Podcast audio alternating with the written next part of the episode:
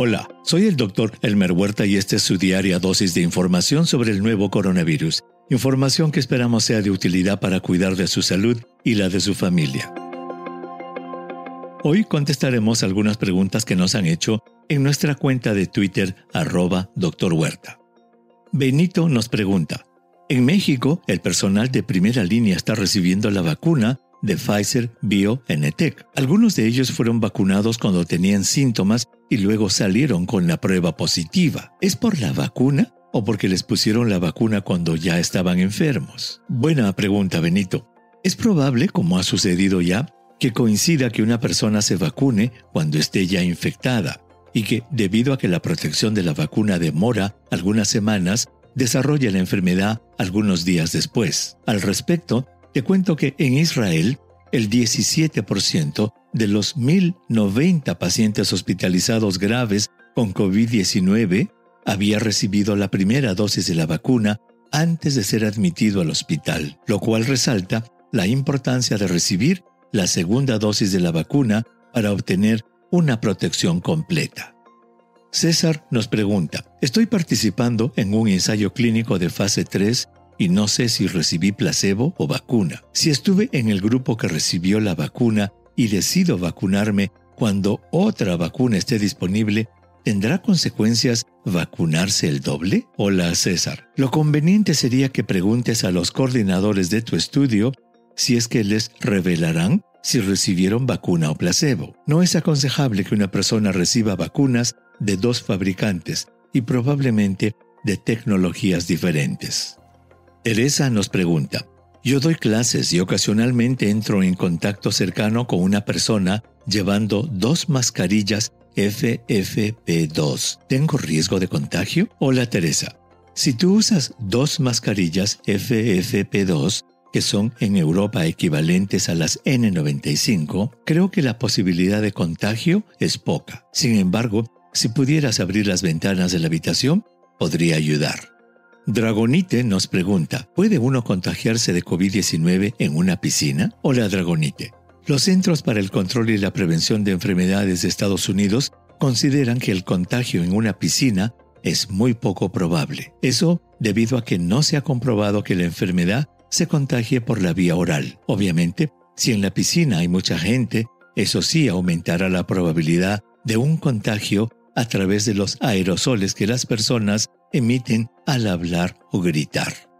Alberto nos pregunta, si las vacunas de Moderna y BioNTech usan la misma tecnología de ARN mensajero, ¿por qué hay tanta diferencia en la temperatura en que deben almacenarse? Esa es una excelente pregunta, Alberto. Como lo describimos en el episodio del 18 de diciembre, si bien es cierto que ambas vacunas usan la tecnología de ARN mensajero, tienen diferencias importantes. Una es que la vacuna de Moderna contiene 100 microgramos del ARN mensajero, mientras que la vacuna de Pfizer BioNTech contiene 30 microgramos. La otra diferencia es que la molécula de ARN mensajero está cubierta por una capa de nanomoléculas de grasa, las que son diferentes en la de Pfizer BioNTech y la de Moderna. Eso es lo que le da la diferencia en el punto de congelación. John nos pregunta, Leí su nota en CNN con respecto a la vacuna de Johnson Johnson y me llamó la atención que a los 57 días ya se generan anticuerpos. ¿Es igual con las demás vacunas? Buena pregunta, John. En realidad, cada vacuna tiene su propio ritmo de generación de anticuerpos, los que se averiguan en los estudios de fase 1 y fase 2 de las vacunas. Miriam nos pregunta, mi esposo y yo tuvimos COVID-19 en julio pero la prueba de sangre nos sigue saliendo positiva seis meses después. ¿Es eso normal? Hola Miriam. Claro que sí. Eso puede ser normal. Recuerda que la prueba en la sangre detecta los anticuerpos que se han producido a causa de la infección, los cuales pueden durar varios meses después de haberla pasado. Luna nos pregunta, ¿puede una persona intubada en la unidad de cuidados intensivos recibir la vacuna contra COVID-19 lo ayudaría a mejorar? Buena pregunta, Luna. No, una persona enferma no puede recibir la vacuna porque recuerda que la vacuna es para prevenir la enfermedad, no para tratarla. Para tratar la enfermedad, como lo vimos en el episodio del 5 de octubre, se usan anticuerpos monoclonales, que son anticuerpos seleccionados obtenidos de personas que ya pasaron la enfermedad. Gorka nos pregunta, tengo 53 años y he tenido un triple bypass coronario hace 6 años.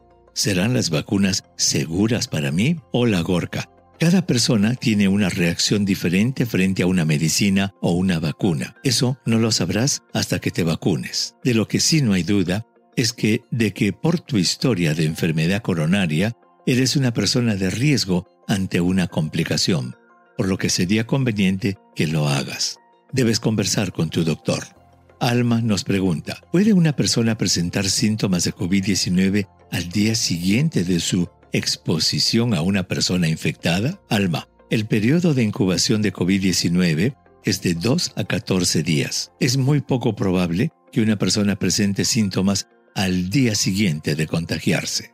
Ismael nos pregunta, ¿es posible que una persona que haya recibido la primera dosis de la vacuna moderna de positivo en la prueba del COVID-19 a consecuencia de la vacuna? Excelente pregunta, Ismael. En realidad, una persona que haya recibido cualquier vacuna va a presentar anticuerpos en su sangre, los cuales han sido desarrollados en respuesta a la vacuna.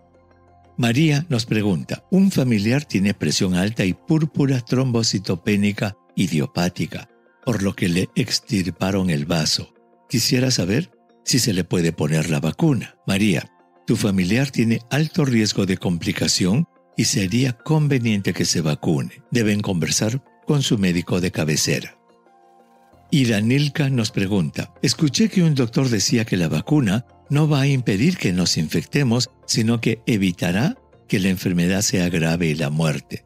¿Es eso cierto? Esa es una excelente pregunta, Iranilka. El objetivo de una vacuna es básicamente impedir la infección y por lo tanto las complicaciones, pero es posible que una vacuna no impida la infección, que ésta sea asintomática y por tanto permita que la persona vacunada pueda contagiar. Eso está en pleno estudio para las vacunas y aún no se sabe.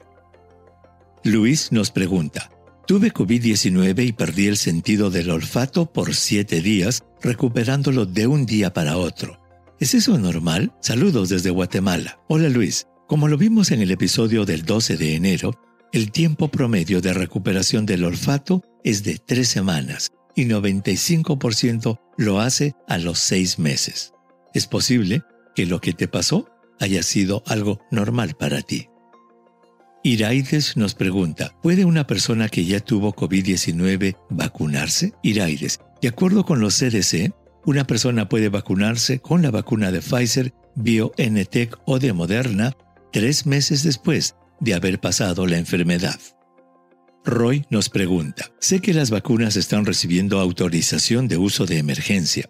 Quisiera saber en qué momento se les da permiso para ser comercializadas. Es una excelente pregunta, Roy. El momento de dar una autorización definitiva será cuando se completen los estudios de fase 3 y se reafirme la eficacia y seguridad de las vacunas. Recuerda que el uso de emergencia está permitido porque los datos preliminares indican eficacia y seguridad y, por la urgencia de la pandemia, no se puede esperar a completar los estudios.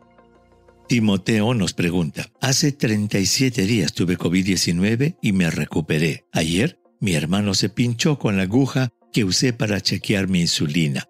¿Puede él contagiarse? Lo siento mucho, Timoteo, pero no te preocupes. No está demostrado que el nuevo coronavirus se contagie a través de la sangre. El contagio es por vía respiratoria o por tocar objetos contaminados y llevarse la mano a la boca. Envíeme sus preguntas por Twitter. Intentaremos responderlas en nuestros próximos episodios.